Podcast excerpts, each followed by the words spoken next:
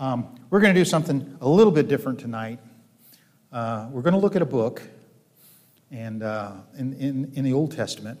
And what we're going to see is some things that pertain to young people, because we've got some young people, and this pertains to young people, but it's also going to pertain to us older folks, to the middle aged folks, and then us older ones that are up over the hill down in the valley and, you know, and, and all that.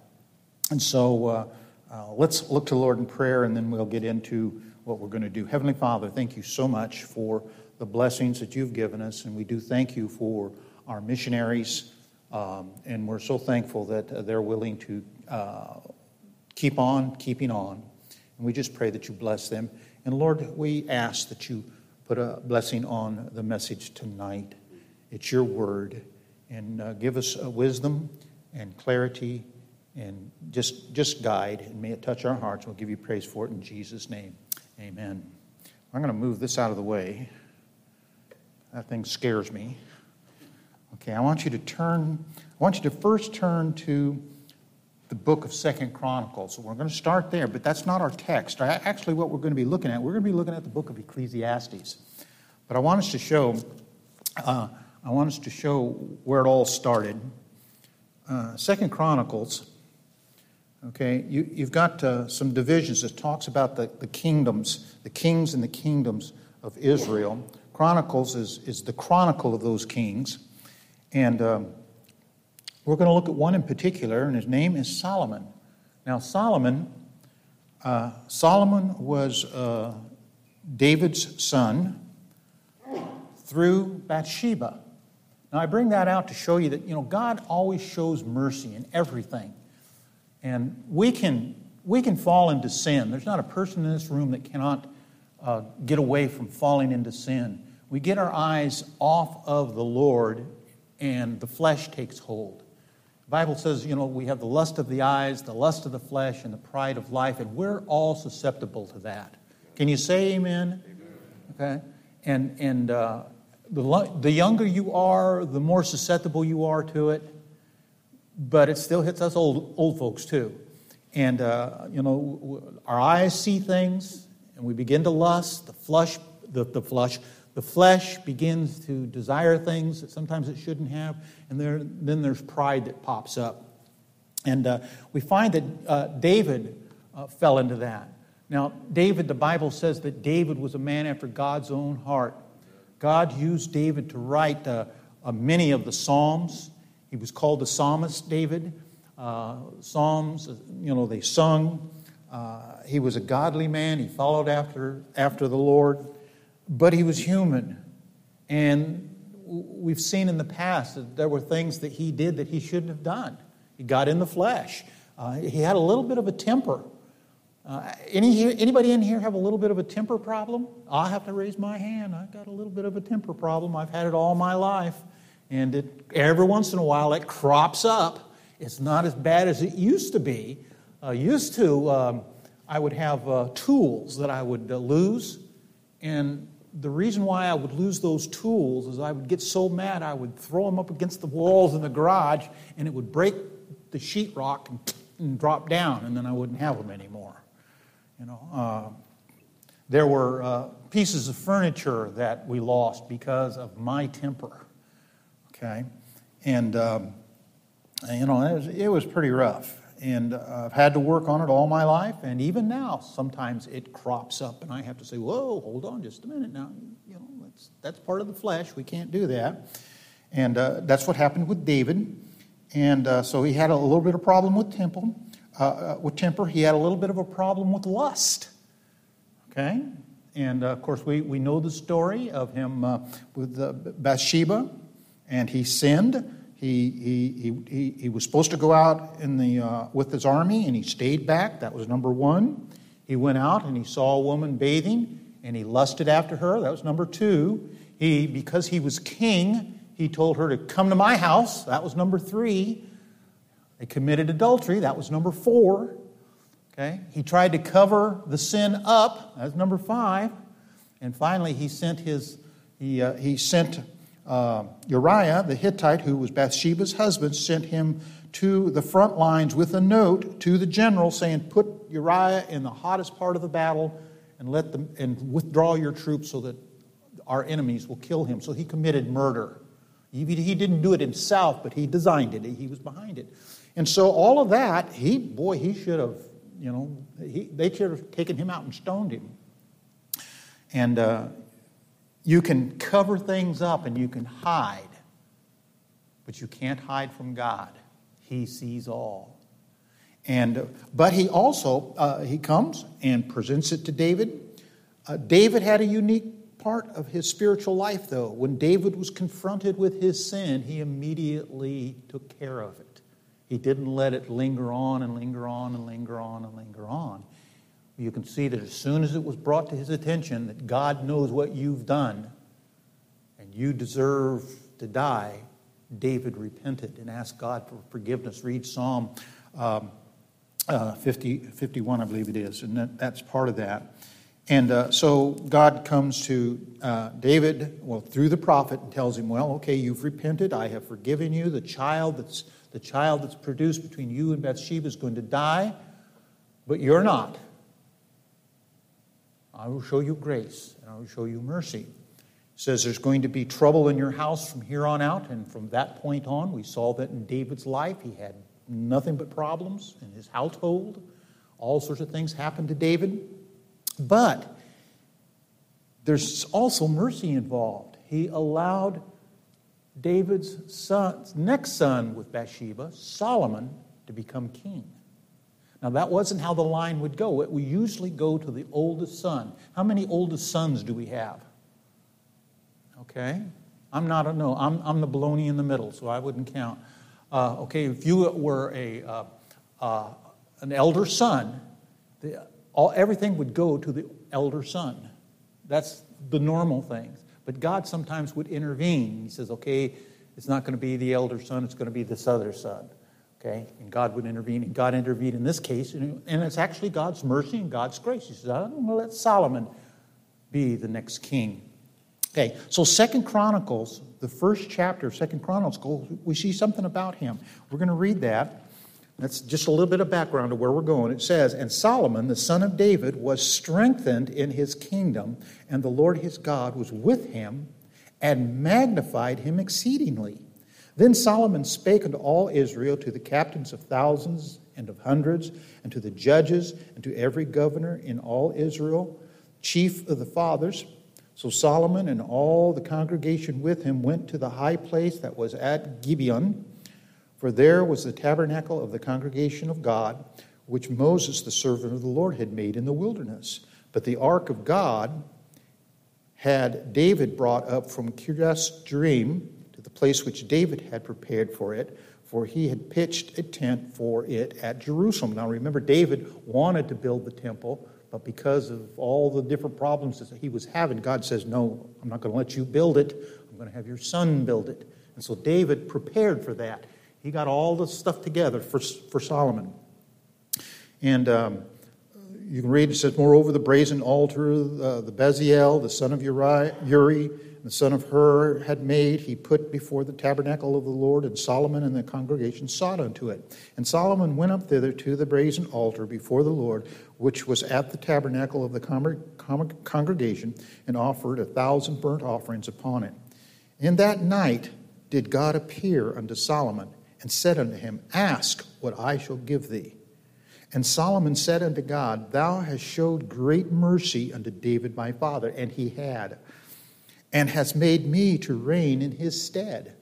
Now, O Lord, let thy promise unto David my father be established, for thou hast made me king over a people like the dust of the earth in multitude. Give me now wisdom and knowledge, that I may go out and come in before the people. For who can judge this people that is so great? And God said to Solomon, Because this was in thine heart, and thou hast not asked riches, wealth, or honor, nor the life of thine enemies, neither yet hast thou asked long life, but hast asked wisdom and knowledge for thyself, that thou mayest judge my people over whom I have made thee king. Wisdom and knowledge is granted unto thee, and I will give thee riches and wealth and honor such as none of the kings have had that have been before thee, neither shall there be any after thee have the like. Then Solomon came from his journey to the high place that God was at Gibeon to Jerusalem from before the tabernacle of the congregation and reigned over Israel. Now, in another, in, in another book, uh, it, it, said that when he asked, he says, I'm, I'm, uh, I'm young, I, don't, I need wisdom because I, I, can't, you know, I can't lead these people on, the own, on, on my own. And so he had a heart for God, and he asked for wisdom and knowledge, only wisdom and knowledge, not for the purpose of patting himself on the back and saying, Hey, I'm really smart, I've got all this wisdom, I got all this knowledge, but so that he could lead God's people the right way. And because that's what he asked for and why he asked for that, God says, I'm going to grant it to you. I'm going to give you knowledge and wisdom, but I'm also going to give you wealth. I'm going to give you that wealth. I'm going to give you that power. And um, we're told that Solomon was the wisest man that have ever lived. There wasn't a king before him, there wasn't a king after him that had his wisdom nor his wealth. When you read the story about Solomon, he had so much wealth, they couldn't even, they couldn't even catalog it all. It, it was like, it was like the, the dust on the ground. It was so much. Uh, everything he had, it was so, I mean, it was awesome. He just had so much wealth. And during his reign, there were no wars. As a matter of fact, the Queen of Sheba came to visit him because she had heard about him. And she came in and, and uh, uh, traveled, and he showed her around. And her response was, I heard that you know, you're a wonderful king. I've heard that your, your servants uh, are happy and they are. I've learned about your wealth, I've learned about the things. And she says, I've only seen half of what it's like. And so we, we see that uh, Solomon got that. And so in his life, it is said that he had many, many proverbs because he was a very wise man. He had many proverbs that he wrote down, and we can read those. As a matter of fact, if you would read a proverb a day, you could have one uh, for an entire month. You could have the book of Proverbs, and there are comparisons, and there are things that you could take to heart because this is the wisest man that lived. Okay? Now, he wasn't perfect because in his, in his, in his later years, he married a lot of women, and that wasn't too smart. He had a lot of wisdom, but he wasn't too smart. He did mention that it was better to live in the attic than in a broad house with a brawling woman. He also said that uh, being in a house with a contentious woman was like a rainy day with the rain dropping. So he had some things to say about it. He was warned. God told him, you know, you need to not do that, but he didn't listen. He had 300 wives and 700 concubines. Concubines was like a wife. What it was was uh, a ruler would come, and so that they could stave off war, they would offer their daughters as wives. And so they were actually concubines. They were kind of like a wife, but they wasn't 100% like a wife. You know, there was some differences there, but he had a thousand women to deal with. He wasn't too smart. Very, very wise, but he wasn't too smart as far as that's concerned. And the Bible says they will draw, drive, draw you away from the Lord, and that's exactly what they did. He had to, he had to build temples for them, and many of them weren't believers in Jehovah God, and he wound up, he wound up worshiping in some of those temples with them. Okay, and so he wasn't perfect, but yet God used him in those proverbs, and we can use those proverbs. But he also used him in the Song of Solomon. He wrote the Song of Solomon, but he also wrote the book of, of, of Ecclesiastes. So if you'll turn to the book of Ecclesiastes, and we're, gonna, we're not going to do the whole book tonight because there's 12 chapters. We wouldn't get out of here until midnight. We're only going to deal with one chapter, but I'm going to give you a little bit of background. We know that he wrote the book because in, in verse number one, of uh, Ecclesiastes. He identifies himself, okay, and um, we he in, in verse number 16 he talks about his unequaled wealth. Uh, in chapter number two, he talks about opportunities for pleasure, and he had all the opportunities. he had excessive building activities, and, uh, and so on and so forth. So we know that Solomon is the one that wrote Ecclesiastes. And the word Ecclesiastes, when translated, is preacher. Okay? So he was the preacher.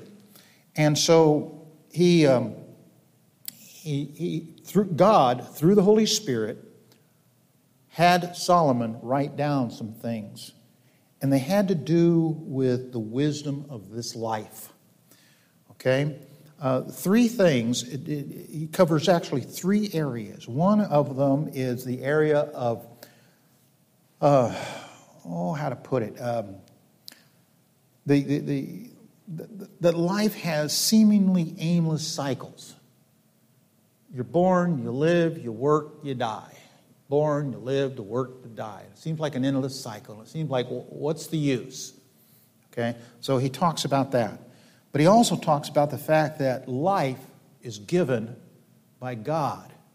Therefore, we need to enjoy life because it's a gift from God. And then he talks about how it's important to live a holy life before God. And that's what we're going to talk about. Uh, there's, there's all sorts of different things in here. He, he, uh, he, he, talks about the, the, the futility of the cycle that goes on.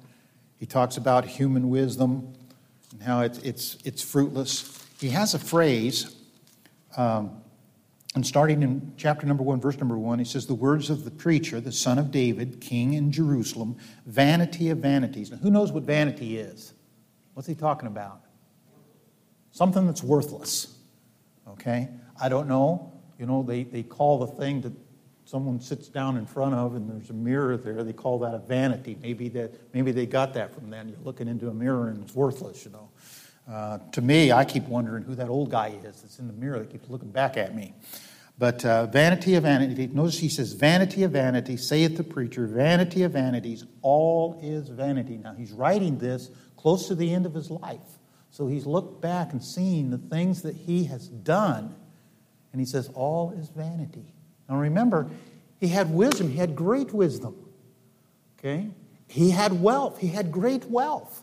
He had great knowledge, almost every conceivable thing that you could, could, could, could come up with, he could converse with you about. He had that knowledge, had that wisdom. Okay?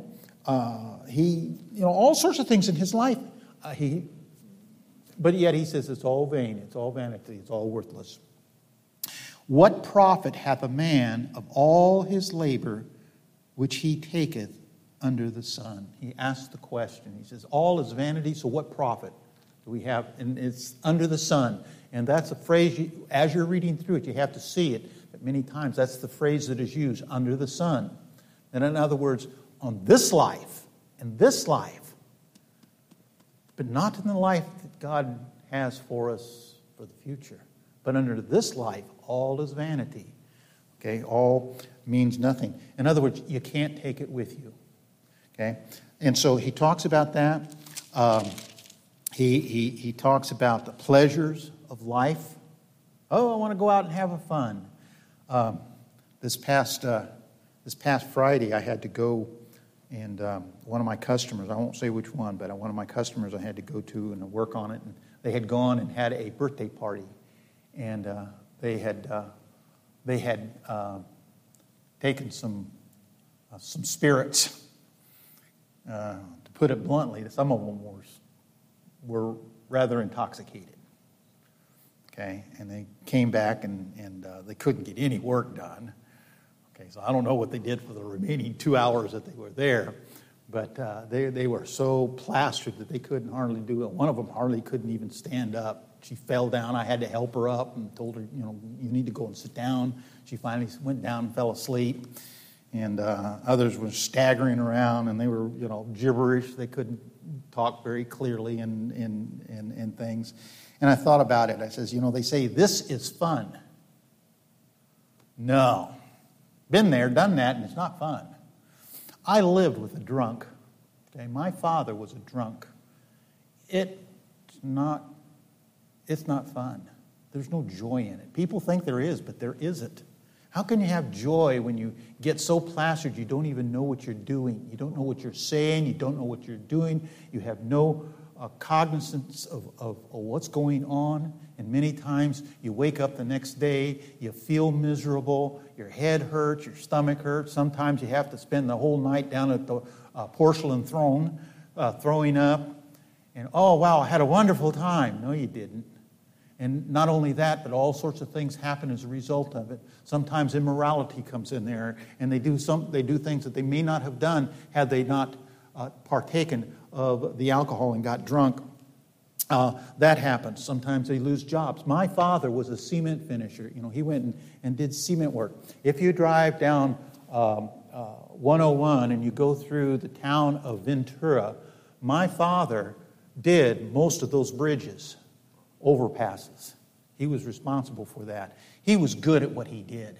As a matter of fact, I'll say this he was good. He could do it half drunk and do it better than some of the other people do it.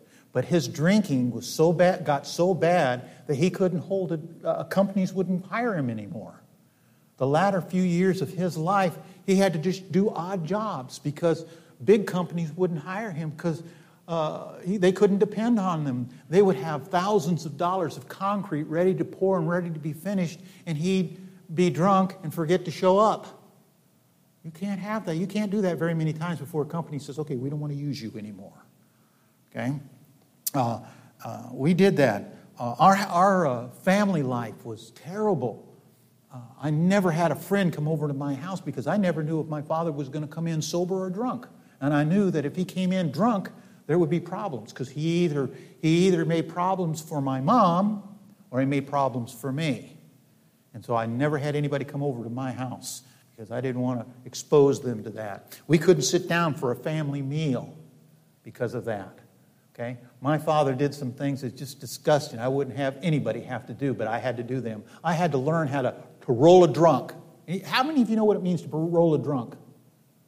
Nobody knows? Uh, Okay, Brad knows what it means to roll a drunk. It means that they're so drunk that they don't know what they're doing, and you roll them over so that you can get their wallet and get the money out. That's what it means to roll a drunk. I had to learn how to do that when I, when I was a young teenage boy. 13, 14 years old, I had to do that because he would, he would make good money, but he would get so drunk that he'd spend it all or give it all away. And so I would have to, when he would come home right after payday, I would have to go in and I would have to get him asleep and then roll him over, get his wallet out, and get the money out and give it to my mom so she could pay the bills. And he didn't even know, he'd get up the next day and he didn't know where the money went to. Okay? And uh, I can just tell you some things that are just disgusting. So the drink is not pleasurable. It may be to uh, starting with the flesh and gives you a buzz and everything, but the end isn't. What it leads to. And many homes have been wrecked and ruined. Many marriages have been wrecked and ruined because of drink. Okay? And uh, uh, lives, matter of fact, we even thought that he probably died drunk. He didn't. Fortunately, he died a sober man at work but he died early because it has ravages on the body, and uh, his heart gave way. And uh, a very young man, he was in his 50s when he died. Okay? And uh, very, very terrible. Well, uh, uh, the pleasures, and Solomon deals with the pleasures of sin. And he says it's vanity. All is vanity. He says that wealth, uh, getting wealth, and, uh, you know, people will go after that almighty dollar. Now, we understand that it takes money to live, okay? We've got to have money to turn the lights on and put the air conditioner on. Praise God, it's been paid. Okay? Even the church, we have to have, we have, to have money. But the scripture says that the love of money is the root of all evil. Not money itself, because money has to be, you know, we have to have that. Even Jesus told uh, the disciples, He says, Go out fishing and you'll catch a fish, and, and uh, this fish that you'll catch will have some money in its mouth, and you can pay our taxes. And they did that. They went out and they caught a fish, and sure enough, there was some money, there was a coin in the fish's mouth, and it was enough to pay the taxes. So, you know, we know that. And uh, uh, there's nothing wrong with, with, with having that. But if that's the goal in life, it's vanity of all vanities, Solomon says. It, it, it's always, he, could, he should know because he had it all. But he says it, it's vain. That doesn't make you happy. Matter of fact, I, uh, we had the, uh, uh, last Wednesday, we had some quotes of some of the wealthiest men in the world. And uh, their comments were, I'm not happy. I've got all this money, but I'm not happy. He says, I've got all this money and it means nothing to me. Even Henry Ford said, I, would rather be a mechanic on the car than, than the owner of the company. Uh, and so Solomon, you know, he deals with that. Uh, he deals with uh, uh materialism, getting things, things, things. We all have to have things. You know, um, my, my, my, phone. Uh, my phone even is I forgot, forgot my phone. I don't even have to turn it off. I've got to have a new phone. I got to have a new. I got to have a new computer. I got to have a new television. I got to have this, and I've got to have this, and I've got to have this, and I got to have this, and I got to have this. No, we don't. We don't have to have those things. There are some things that are necessary for life, but we don't have to have all of the things that we think that we have to have. I remember my girls, uh, you know, when they, when they were getting up, they oh needed needed a car. Yeah, we got to have a car so we can go down to the mall. And I said, No, you don't need a car to go down to the mall. The bus station's right down there. It's only 50 cents. You can walk down to the corner, grab the bus, takes you to the mall, and uh, when you're time to come home, get the bus and come on home. And I says, You know, you don't need that. Now, eventually, we got our daughter a, a uh, we had a Volkswagen car, and I and uh, I kind of gave it to her. I made her pay me a little bit for it, and I kept it up. But then she had some automobiles. But you know, we think we've got to have the newest thing that's out there. No, we don't. You know, we need to be thankful for what we do have. Uh, I, have told this story before. You know, when the uh, little trucks, the little Ford Courier trucks came out, I just had to have one. Okay, I was a youth pastor. And I thought, boy, I can have that. And I made excuses. Well, if I if we get this little truck out here, I can haul teenagers in it. Well, how many teenagers can you get in the back of a small little truck because they were small? But, you know, in my mind, I can do that. Oh, you fit 27 in there. Yeah, with legs hanging out and hands thing. but, yeah. But um, I think, oh, I've got to have that. Uh, my wife was pregnant with, with our son, and I says, she's got to you know, I've got to have a second car because if she goes into labor, she'll have to have a car to take her down to the hospital. We had a, a Pinto, a Pinto wagon, four on the floor. So here she is, you know, nine months pregnant, and she goes into labor. She's going to drive a four speed to the hospital? I don't think so. But in my mind, oh, I've got to have that. That's lust of the flesh, you know, lust of the eyes. I've got to have it. I've got to have it. And I got it. And then uh, several months down the road, I'm praying. I said, Oh God, please get somebody to come and buy this thing. Come, let, let me sell this thing. Let me get rid of it. I, I don't need this payment. I don't need this headache. Uh, I didn't carry any young people in the back of it because it just wasn't that big a, car to do that. But uh, what, what we're trying to say is materialism, things that we think we have to have. The Bible tells us having food and clothing to be content. That's all we really need is food and clothing. All the rest of the stuff, it's not that it's wrong, but if that's what we're striving after, saying that we've got to have, then it's wrong. If we say, okay, I don't need this, but if God wants to give it to us, then praise the Lord, we'll take it. Uh, we'll, you know, but uh, we don't need it. And so he deals with that. He deals with the order of events, how things happen. Okay, he deals uh, with the fact that you know God gives us life. Uh, and then uh, the, the latter part, he begins to deal with uh, our living, what happens uh, with our living. So I want us to turn to the 11th chapter of the book of Ecclesiastes. And we're almost finished. Okay? Uh, he, he, gives, he gives counsel. Okay? And this is the counsel. He says, Cat, um, um, he starts off with, Cast thy bread upon the waters, for thou shalt find it after many days. This was actually a nautical uh, idea of someone down that had uh, stuff uh, for uh, um, you know ships and things, and it was the idea of of uh, you know doing a little bit of things to to try to get things to come in. He says, "Give a portion to seven and also to eight." For thou knowest not what evil shall be upon the earth. If the clouds be full of rain, they empty themselves upon the earth. And if, there, if the tree fell toward the south or towards the north, in the place where the tree falleth, there it shall be. And it, that sounds, well, that, what, what sense does that? But he's trying to show that there's some things that we cannot control, And if we wait around and don't do anything, we accomplish nothing. Okay, that's what the catching the bread on the water, sharing it with other people. If we don't do anything, we accomplish nothing. And then he, and uh, uh, you know things just happen. He that observeth the wind shall not sow, and he that regardeth the clouds shall not reap.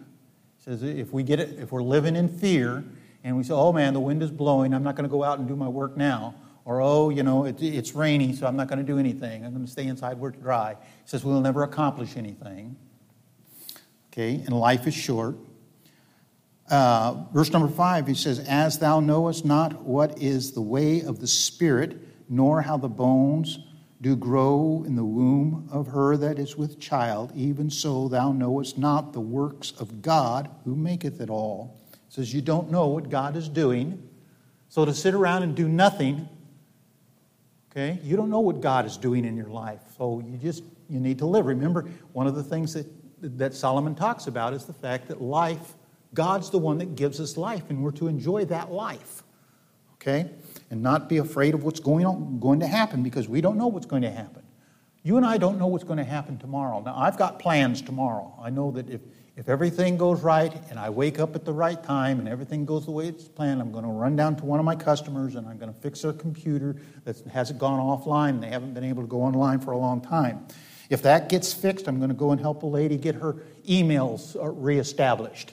And if that works out okay, I'm going to go and, and do a couple of other things around the church, uh, go and uh, make the deposits for the church, and then we're going to have prayer meeting at 6:30. Now that's what my plans are. But I don't know for sure exactly what's going to take place. Do you? We don't know. The rapture. The rapture may take place, and then everything that I've planned is gone or something may uh, something else may happen. We don't know. Okay, and that's what he's saying. He says, you know, you don't know what's going to happen tomorrow, so you know, live your life and trust God. Uh, verse number seven says, "Truly, the light is sweet and pleasant thing it is for the eyes to behold the sun." Oh, I, I, think that, you know, when we get up in the morning, that's one of the best things we can have. We get up and say, Oh, praise the Lord, there's the sun. I can see it. Okay, I'm, I'm, I'm, I'm alive again. You know, people ask, you know, how you doing? Well, brother, brother Dan says, I'm, you know, better than what I deserve. Sometimes I say, well, I'm vertical and mobile. You know, praise God for that. Okay, but you never know what's going to happen. Okay, and then we get to the crux of the whole thing. Verse number nine. Verse number nine. Well, actually, in verse number eight, it says, But if a man live many years, and rejoice in them all.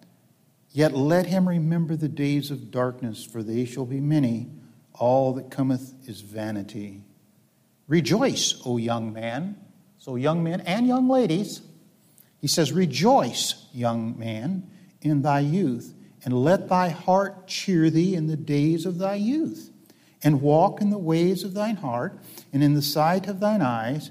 But know thou that all these things God will bring thee into judgment. The one thing that we need to consider, He tells us to live life, okay, because that's a gift that He's given us. But He also warns us that judgment will come. So be careful how we live that life. Okay, and He's already told you, well, you know, the, the, the racing for wealth is vanity, racing for many women is vanity. He ought to know the thousand women in his household you know, racing for uh, all of the for, for all these uh, uh, things is vanity. Okay, he's already told us that, but he says, go ahead and live your life, but make sure that you live it for God because it is all in vain, and the judgment is coming. You will be judged. Uh, David thought he could get away with his sins. He didn't get away with them. Solomon thought he could get away with his sins. He didn't get away with them. There are those that think, oh, I can get away with my sins. No, judgment comes someday. There was a preacher, I think it was uh, uh, Gypsy Smith, I think, was the preacher that, that preached the message one time, and that was payday someday. Payday someday. It always comes. Payday comes someday. And so, uh, if you live, live a wild life, it's going to come back to get you. Okay? It will come back to get you. Okay?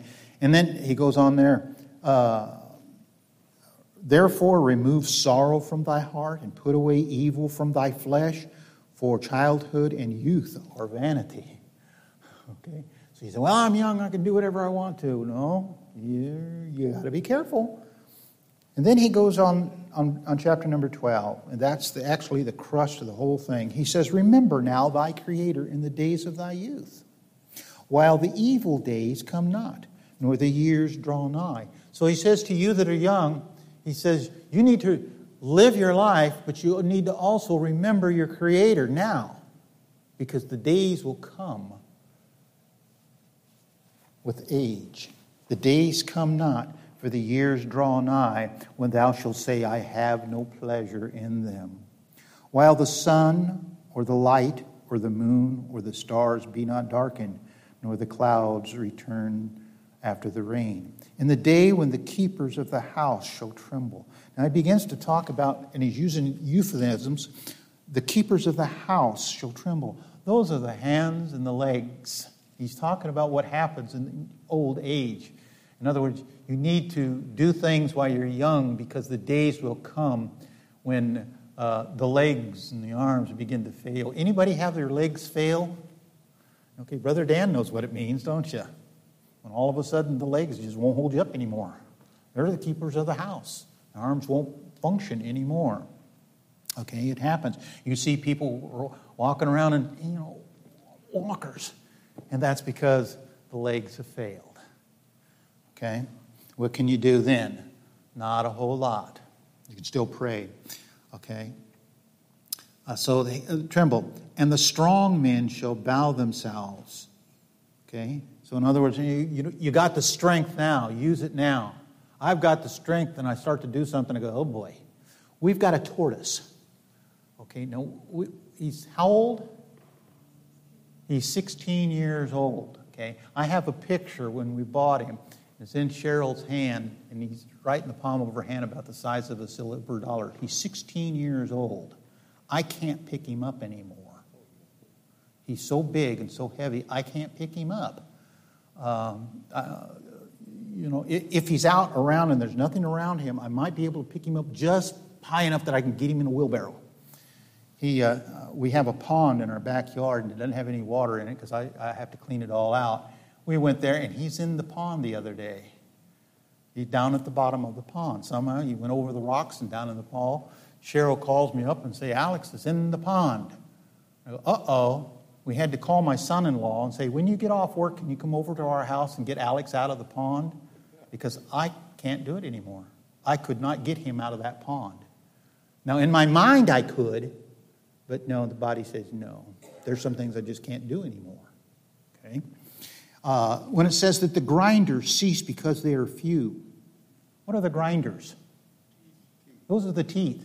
Now, back in this day, they didn't have dentists like we have dentists today. You know, when you have a dentist and tooth, you lose a tooth, you go down to the dentist, and you know they can put something back in your mouth. They even got it now where they'll drill a little hole in there, and, and they'll screw something in there, and then screw a new tooth in there. Even, I haven't done it to me because I don't trust dentists. Anybody puts, puts their hands in my mouth, I don't trust them. They lie. They say this isn't going to hurt. It hurts.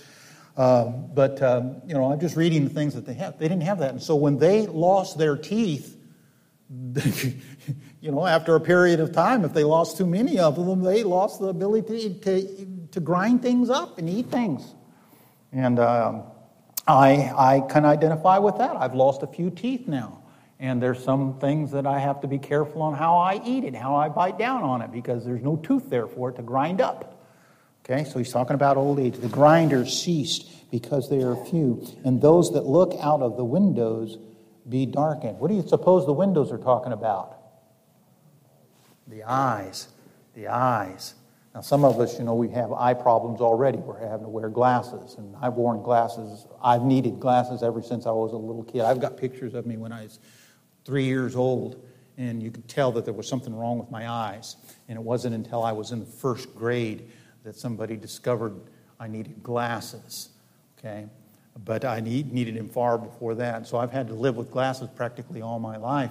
But this is talking about when you get older, you start having more eye problems. Okay? And again, they didn't have optometrists back in those days to help them, and so there came a time when they would lose sight completely lose sight. They didn't have glasses. So if cataracts came along, that was it. They wouldn't be able to see anything. Okay, so he's talking about that. The day may come when the, the, um, the grinders are few and you can't look out of the windows because it's darkened. The doors shall be shut in the streets when the sound of the grinding is low, and he shall rise up at the voice of the bird, and all the daughters of music shall be brought low. This is talking about not being able to sleep well. Okay? Sleep is lost. The pace has lost some sleep, hadn't been able to sleep for a couple of nights, and, and uh, she didn't feel up to being in church today. Have you ever gone to some nights where you didn't have you didn't get very much sleep? Yeah. I'm there. I've got a little thing on my watch that tells me how much sleep that I get. It ranges between three and seven. Some nights I only get three hours worth of real good sleep, and sometimes I get seven. There's sometimes I just wonder, I fall asleep, and all of a sudden I'm awake and I wonder what, what's going on here. And I look at my clock and it's three o'clock. I just went to bed an hour and a half ago. What's going on here? You know, and um, uh, you know the, the sound, a little bit of the sound wakes us up and uh, uh, bothers us. Um, it says the music of the daughter shall uh, be brought low. It's talking about the hearing The hearing, begin to loss of hearing. Anybody, anybody in here is losing a little bit of hearing? Yeah. Uh huh. What what did you say? Okay. Uh, my hearing is still relatively good, but yes, there's some things I cannot hear. It, uh, especially if we're in the room and, and we're listening to the TV and I'm doing something and, and, the, and, the, and the little uh, dryer or the washer goes ding, I can't hear it. He says, Did you hear that? No, I didn't hear that. My wife says, Didn't you hear that noise? I said, No, I didn't hear that noise. Okay, the hearing begins to go, the eyes begin to go, the legs begin to go. Oh my goodness. What, what, what's happening here? Now, some of you, you young folks, you say, you know, yeah, yeah. But it happened to you if the Lord waits any period of time, the time will come when the age of the body will begin to fall apart. Yes. Okay, it will happen. Um, also, when they shall be afraid of that which is high, and fear shall be in the way, and all almond tree is flourished, and the grasshopper shall be a burden, and the desire shall fail. But because man goeth to his long home, and the mourners go about the streets. In other words, um, you know, how many of you remember that commercial? I've fallen and I can't get up. No, I've been there. I've fallen and I can't get up. I've had it a couple times where I, I fell down and hit the concrete, and I, for 20 minutes, I couldn't get up. I just couldn't get up. And now when I fall, you know, it's, it's, it's a process of getting up. It's not easy. Uh, uh, Dan fell. He fell and hit himself on the table. Of course, he was riding a bicycle, so that told him, you know, bicycles are dangerous. You know. But, um, yeah, fallen, and so what happens as we get older? I don't climb on houses anymore. Used to, boy, is something wrong. I'll get up there on the roof. We'll fix the roof. Uh, we, where we were living in Fair Oaks, uh, when we first came to this church years ago, uh, I needed some help doing roofing on my house. And so Pastor and some of the folks came to the church and, came, and helped to do the, the, the roof over there. Pastor put his foot through the roof. Okay? he stepped on a, and they had used, instead of using 5 eighths plywood, they used quarter inch plywood, and it was old and rotten, and he stepped it, and his foot went right through the roof. So we had to go and tear that off and put 5 eighths back on it and everything. But uh, I don't get up on the roof anymore. Uh, we have to do some roofing over here at the parsonage, and I drew the line. My wife drew the line for me. I was already about to, but I was thinking, well, maybe I can get up on the ladder and get up on this little part. And she says, oh, no, you can't. Oh, no, you can't. I, I don't want to get up there. Why? Because I fall down now. And I don't want to fall down from up on the roof because that could be pretty dangerous. A preacher back east at the, uh, the, the Rogers know fell from on the roof, on the ladder, and fell off, hurt his back. Now he's paralyzed. I don't want that. So that's what that's talking about. What happens when we're afraid of heights and fears? Older people, all sorts of things, all sorts of fears they get. It says the grasshopper is a burden, and little small little noises that go along are, are, are, are a burden. It says uh, the, uh, the desires shall fall. Okay, that's talking about a husband and wife relationship. It begins to go away, and it's a burden. And uh, they're preparing for the long house, and the mourners go about in the streets. In other words, uh, you know, the, the time is coming when their life will be over. Over or over the silver cord be loosed, or the golden bowl be broken, and the pitcher be broken at the fountain, and the wheel broken at the cisterns. All references to death. Okay? Uh, right now, when you're young, you're thinking, yeah, man, you got all your life ahead of you, and you do. But you'll find out that it goes very quickly. Uh, nowadays, the year passes by very, very fast. Okay? Very, very quickly.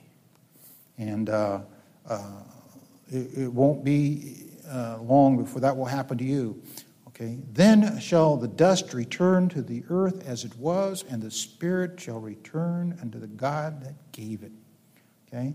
And so he's saying, uh, we back it up to uh, verse number one of chapter number 12. He says, Remember now thy Creator in the days of thy youth, why you still have the strength why you still have the eyesight, why you still have the hearing, why you, you know, still have the adventure, why you still have the challenges. And, and, uh, uh, uh, and you're not afraid of some of these things. You go out and you just trust God to do things. Do it now because the day will come where you will be limited what you can do. As we get older, we're limited.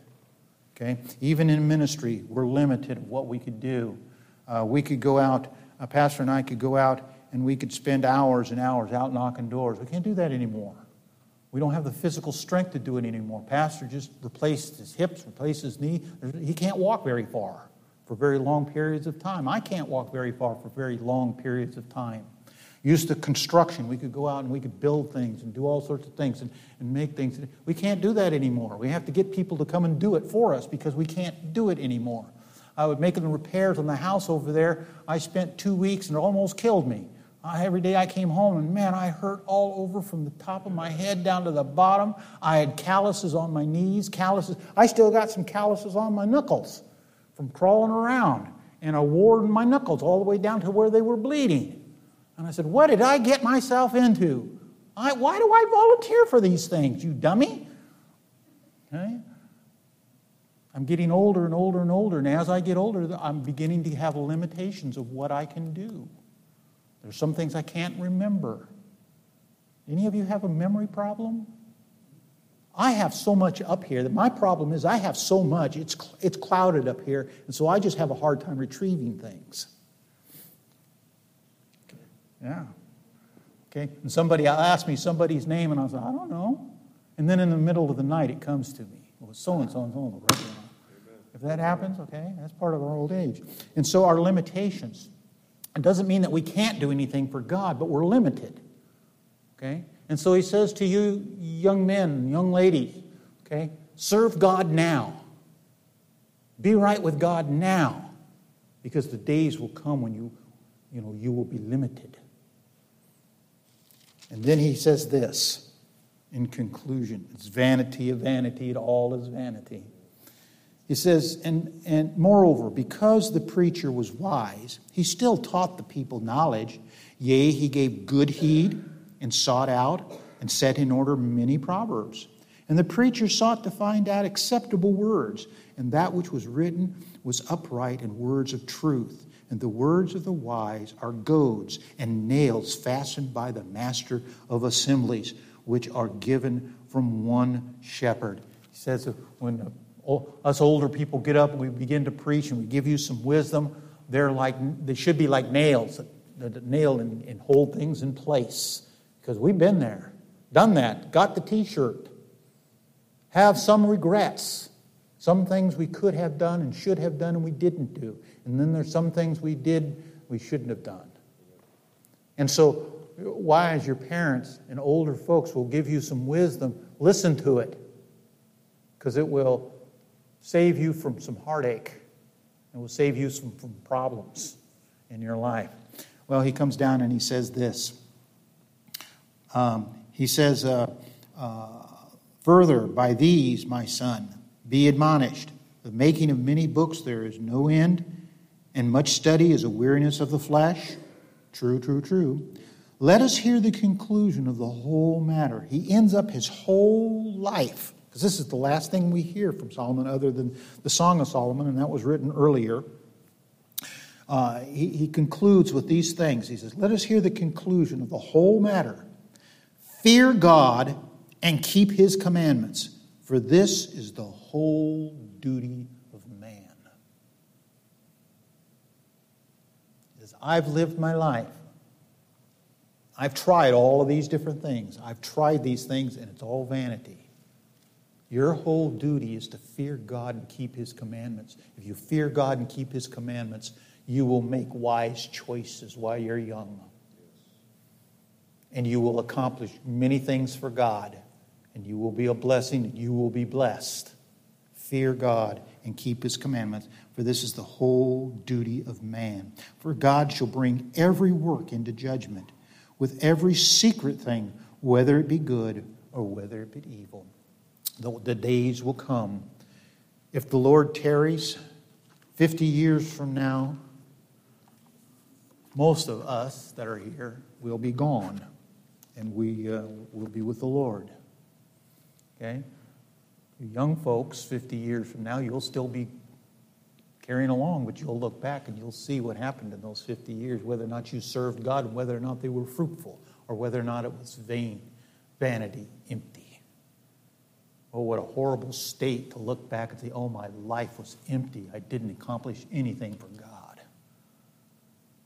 By the way, no one has ever, ever said, I accomplished too much for God.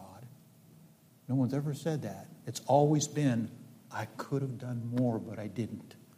I missed opportunities, but I didn't. I was too afraid to step out by faith and, and trust God, and so I didn't accomplish this. And I should have. Okay? Don't let that happen to you. And we who are approaching those ages where all these things are falling apart, we need to keep on doing what we can for the Lord to the best of our abilities, realizing that we can't do everything that we used to we do have limitations now, but we need to be faithful at what we can do. Close with this thought. I had a lady, and I've mentioned her before, but she was such a blessing to me. We were pastoring out in Palmdale, a little church out there. Her name was Mrs. Apple. She's gone on to be with the Lord now, because this was many years ago. This was back in 75. Yeah, 74, 75, and 76. Okay. Mrs. Apple was never able to come to church. She was all crippled up in her old age. She couldn't get out and she couldn't go and knock doors. She couldn't go to the ladies' meetings or the ladies' functions. She was, she was pretty much house ridden. Okay? But Mrs. Apple, she said, I can't do anything, but I can pray. I can pray. And Mrs. Apple would pray. She would go through the telephone book and she would pray for everyone in that in Palmdale. She would, she would pray for them. Everyone. Everyone she found in the phone book, she would pray for them. She prayed for her pastor. She prayed for her church. She prayed. She was a prayer warrior. She found that even though she was housebound and couldn't do physically anything in her old age, she could still pray. She could still pray. So, we older ones, let's make sure that we don't give up, but we keep on serving the Lord. Keep on serving the Lord and do what we can to the best of our ability because that too will be judged someday. Someday we'll stand before the Lord and we'll have to give an account. What did you do? Well, you know, I was past 60, so I couldn't do anything. And he's going to say, Oh, no, there's things you could do. You just didn't do them, you didn't try. Young people, you'll stand before the Lord and you'll say, Well, I had my life, I was young, and I had my life, I had to sow my wild oats. And God says, Yeah, and I gave you a, a harvest too, and you had to live with it. And you missed out on this blessing and this blessing and this blessing and this blessing because you didn't put me first in your life. Don't let that happen. Don't let that happen for, for any of us. Help us to be able to stand before the Lord when that day comes and have him say, Well done, thou good and faithful servant. I gave you this, and you multiplied